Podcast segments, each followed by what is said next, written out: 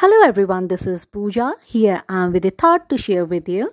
That is encountering obstacles to get on the right path is not something to worry about. Not really wanting to move forward is the biggest worry. A journey is always beautiful if it is made. One who has started it may have to face many difficulties but after reaching the destination, the memories of the obstacles are erased.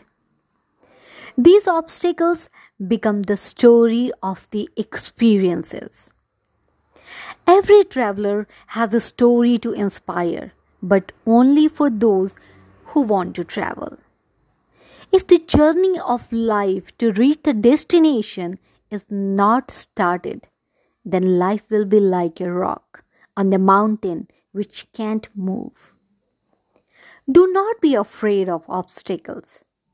Take a step towards the goal.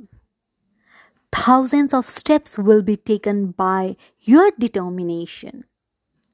Our firm belief makes us strong enough to fulfill the desired commitments. Life is all about collecting experiences as we collect treasure. Treasures can be stolen or destroyed, but life experiences can't. Thank you so much.